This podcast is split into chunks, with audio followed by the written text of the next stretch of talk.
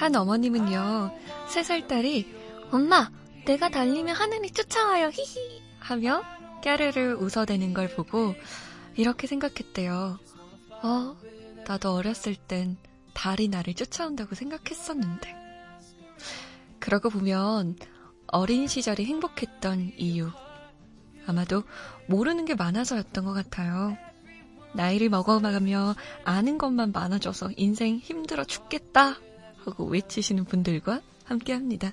인생 어디까지 살아봤니?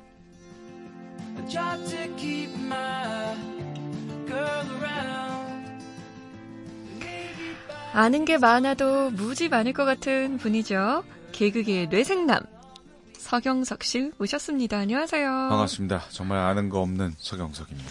에이 무슨 소리예요. 똑똑하기로 유명하신데. 헛똑똑이죠. 네. 헛똑똑이. 아, 좀 똑똑하면 어떤 느낌인가요? 내가 이 질문 보고 깜짝 놀랐어요.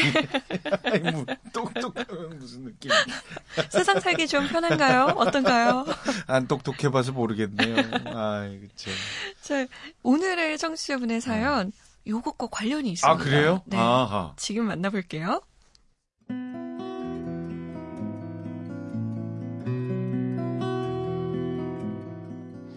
고등학교 2학년 여학생입니다. 저는 요즘 공부에 집중을 못하고 있어요. 고등학생이라면 흔히 겪을 만한 슬럼프에 빠져 있거든요. 중학생 때 저는 공부를 잘하는 아이가 아니었어요. 하지만 고등학교에 올라온 후 공부를 제대로 해봐야겠다 결심을 했고 제 기준으로 최선을 다했습니다. 그 결과 2학년 2학기 성적으로 전교 9등까지 할 수 있었죠. 정말 뿌듯한 순간이었네요.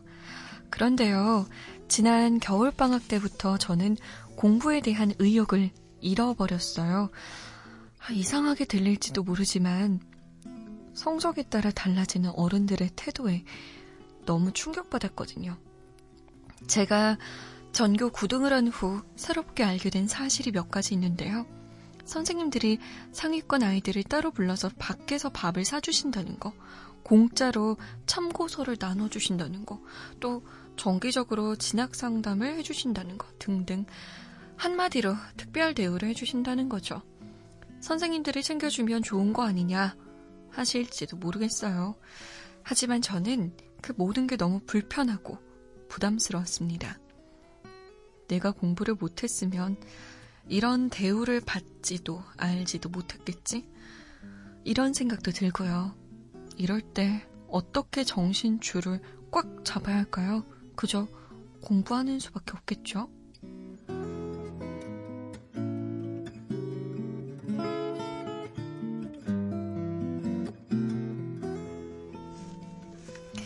성적이 오르면서 달라진 어른들의 태도가 고민이라는 청취자분의 사연이었습니다.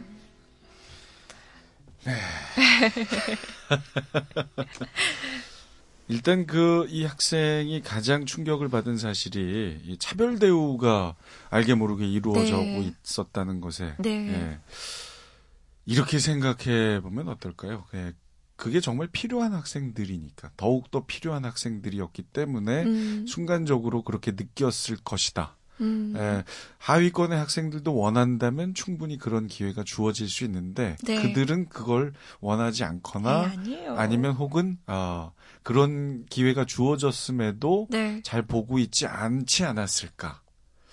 지금 안- 이 학생의 말 그대로라면 네네. 이 학교는 거의 이 조사를 받아야 할 학교거든요. 음, 음, 이대로만 이루어진 게 다는 아닐 것 같다는 생각이 들어요. 음, 그러니까 저도 제 학창 시절 이렇게 음. 돌아보면 학교에서 공평하게 기회를 줍니다. 예, 진학 네. 상담은 어디나 열려 있다. 네. 그런데 이제 거기를 찾아가는 학생이 있고, 음, 아, 난 관심 없어. 해서 음. 안 찾아가는 학생이 있고, 음, 찾아가는 학생에게는 음, 다음에 또 오면 이걸 더 할수 음. 있다라는 기회가 더 열려지고, 뭐 이런 차원이 아닐까 하는 생각이 드는데, 어쩌면 네. 공평하지 않고 네. 조사를 받아야 하는 학교일 수도 있죠. 또 조사 받아야죠.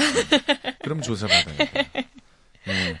그러니까 만약에 네. 그, 런 어떤 그이 제도적으로 문제가 있는 학교라면 네. 좀 조사 받는 게 맞다고 보고요. 음, 만약에 이제 제가 처음 추측대로 아, 그렇게 비춰졌던 했다라면 우리 학생은 조금 마음을 가다듬을 수 있지 않을까. 음. 그 부분에서는. 그리고 무엇보다 중요한 건요. 왜 공부를 해야 하느냐. 네. 이거에 대한 그냥 제 나름의 답을 어? 꼭 한번 드리고 싶어요. 뭐예요? 저도 가장 많이 했던 고민입니다. 공부 진짜 잘하셨잖아요. 그러니까 제가 학교 다닐 때 이런 얘기를 누군가가 해줬으면 네. 참 좋았겠다라는 생각을 음. 요즘 들어서 하거든요. 뭐요? 제가 제일 많이 했던 고민이 2차 방정식, 네. 예? 네? 물리, 화학. 네. 전뭐 비록 너무 어려워서 선택도 안 하고 생물로 선택했지만 네네. 그런 거 도대체 뭐 하는데 필요하길래 내가 이걸 배우냐? 음, 왜 이거를 내가. 이거 왜 해야 되지? 인생에 필요 있는가? 내가 사는데 이거 뭐 필요하지? 네네. 내가 과학자가 되지 않는 이상 네네네. 이거 왜 하나? 네네네. 가장 큰 네네네. 고민이었거든요. 저도 늘 네. 고민이었는데. 그 혹시 답 찾으셨어요? 아니요? 못 찾으셨어요? 아직, 네. 아직도? 답이 뭐예요? 아니, 그- 답이 있단 말이에요? 그- 그거에 대해서? 되게 부담되네. 아니, 제 생각이 정답은 아닐 수 있는데. 네. 살아보니까요. 네. 그때 그 고민했던 거 있잖아요. 막 문제를 풀기 위해서 이리, 이리 고민해보고 저리 고민해보고 빠른 방법이 없나? 뭐 이러면서 집중했던 시간. 네. 이게 제가 인생 살아가는데 필요할 때가 많더라고요. 어? 어떤 한 가지 선택을 해야 될 상황에 이리 고민하고 저리 고민하는 거. 음. 예, 인생에서 그게 문제냐 아니면 인생이냐 이거의 차이인 거지 오. 똑같은 상황들이 많이 발생하더라. 아, 예. 그렇게 해석이 될 수도 네, 있군요. 그러니까 제 나름의 어떤 해답이에요.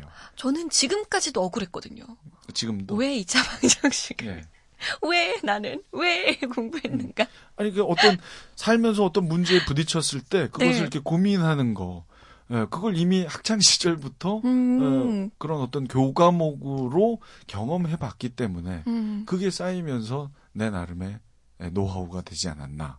그래, 아, 그리고 그런 건 있는 것 같아요. 음. 공부를 하면 할수록 음. 세상을 바라보는 눈이 넓어지긴 해요.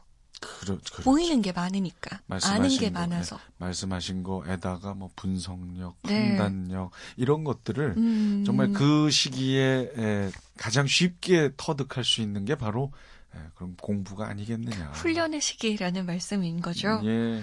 그러면은 지금 마음이 좀 복잡해서 공부를 못 하겠는 거잖아요. 음. 아니, 내가 공부를 못 했으면 나한테 이러지 않았을 텐데, 내가 공부 좀 잘했다고 이렇게 대해줘? 라고 생각해서, 아, 인생이란 이런 거야? 사회란 이런 거야? 이런 절망감 때문에 또 공부를 못하고 계신 것 같은데, 그거에 대한 조언은 어떻게 해주시겠어요? 그러니까 아까도 계속 이제 그, 그 부분을 일단 좀 점검해 보실 필요가 있는데, 네. 지금 이 참 힘든 시기니까 그렇게 큰 것까지 생각하지 마시고, 음, 제 경우를 한번 돌이켜 보니까요. 제 주변에는 항상 좀 하위권 학생들이 많았어요. 오, 저는 제 제일 친한 친구들이 전부 네. 어 공부를 잘 못하는 질투했나요? 상위권 학생들을?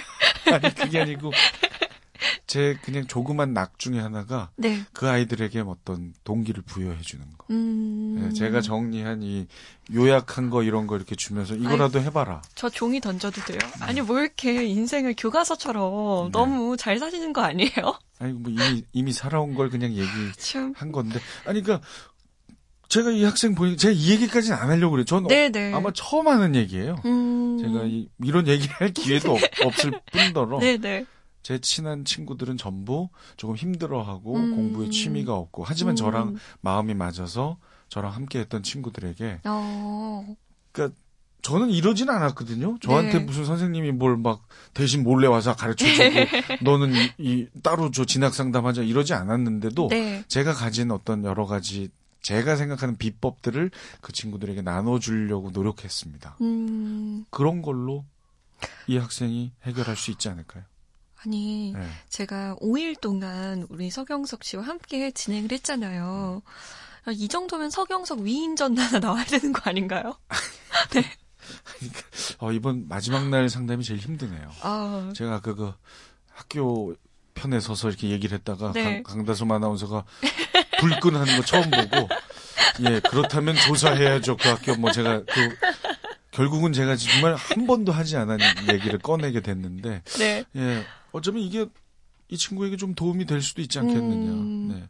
학생 신분에서 어, 본인이 할 수 있는 어른들이 만약에 정말로 이렇게 행동하고 있다면 그건 잘못된 거니까 그건 고쳐져야죠. 고쳐져야 맞아요. 되는 거고요. 맞아요. 이것과 관계없이 아까 서경석 씨가 말씀하신 것처럼 공부에서 얻을 수 있는 것들이 참 많고 음흠. 또 주변 친구들을 동기부여할 수 있는 것도 참 많고 네. 그러니까 이 끈을 안 놨으면 좋겠네요. 대신 이걸 마지막으로 드리고 싶은 말씀인데요. 다 잘할 필요는 없다고 생각합니다. 음, 하지만 한번 해볼 필요는 있는 게 또 공부다. 음. 그 말 정말 맞는 것 같아요. 해볼 필요가 있다. 예. 한 번쯤은. 제가 참 존경하는 동기이자 네. 형 중에 박명수 씨가 있어요. 네. 그분의 코미디에는 중간중간 뭐 양쯔강의 무슨 기단이 어떻고 네, 네, 네, 뭐 네, 네. 오츠크 이런 게 네. 그 형도 공부를 해봤기 때문에 음. 그런 얘기가 툭툭 튀어나오지 않습니까? 어. 예, 해보면 언젠간 써볼 때가 있습니다. 맞습니다. 아까 말씀드린 거 외에도 누군가의 웃음을 줄 때도 음. 다른 색다른 어떤 느낌의 그쵸. 예, 음. 아마 공부 열심히 해야겠다라는 생각 드셨을 것 같아요. 우리 청취자분이. 자, 지난 5일 동안 저희와 함께 해주셨어요. 네, 네. 네. 너무 감사해요. 어떠셨어요? 어, 이 잠못 드는 이유가 왜 그렇게 애청자분들이 많으신지 예, 이유를 알 수 있었던 한 주일이었습니다. 아, 강다솜 아나운서를 재발견했고요. 네. 어, 목소리가 이렇게. 아니 그렇게 아름다운 목소리의 주인공인지 TV를 볼 땐 몰랐어요. 어. 예, 라디오에 참 최적화된 분이다. 예, 여기 그냥 뼈를 묻으셨으면 좋겠어요. 계속 잠 못 드는 이유로다가 네. 한 30년 하시길. 아유, 감사합니다. 여성 시대의 뼈를 또 묻으시길. 우리 같이 뼈 묻자고. 아, 그러니까요. 네. MBC 라디오에. 자, 지난 5일간 너무너무 감사했습니다. 아, 행복했습니다. 네, 고맙습니다. 네.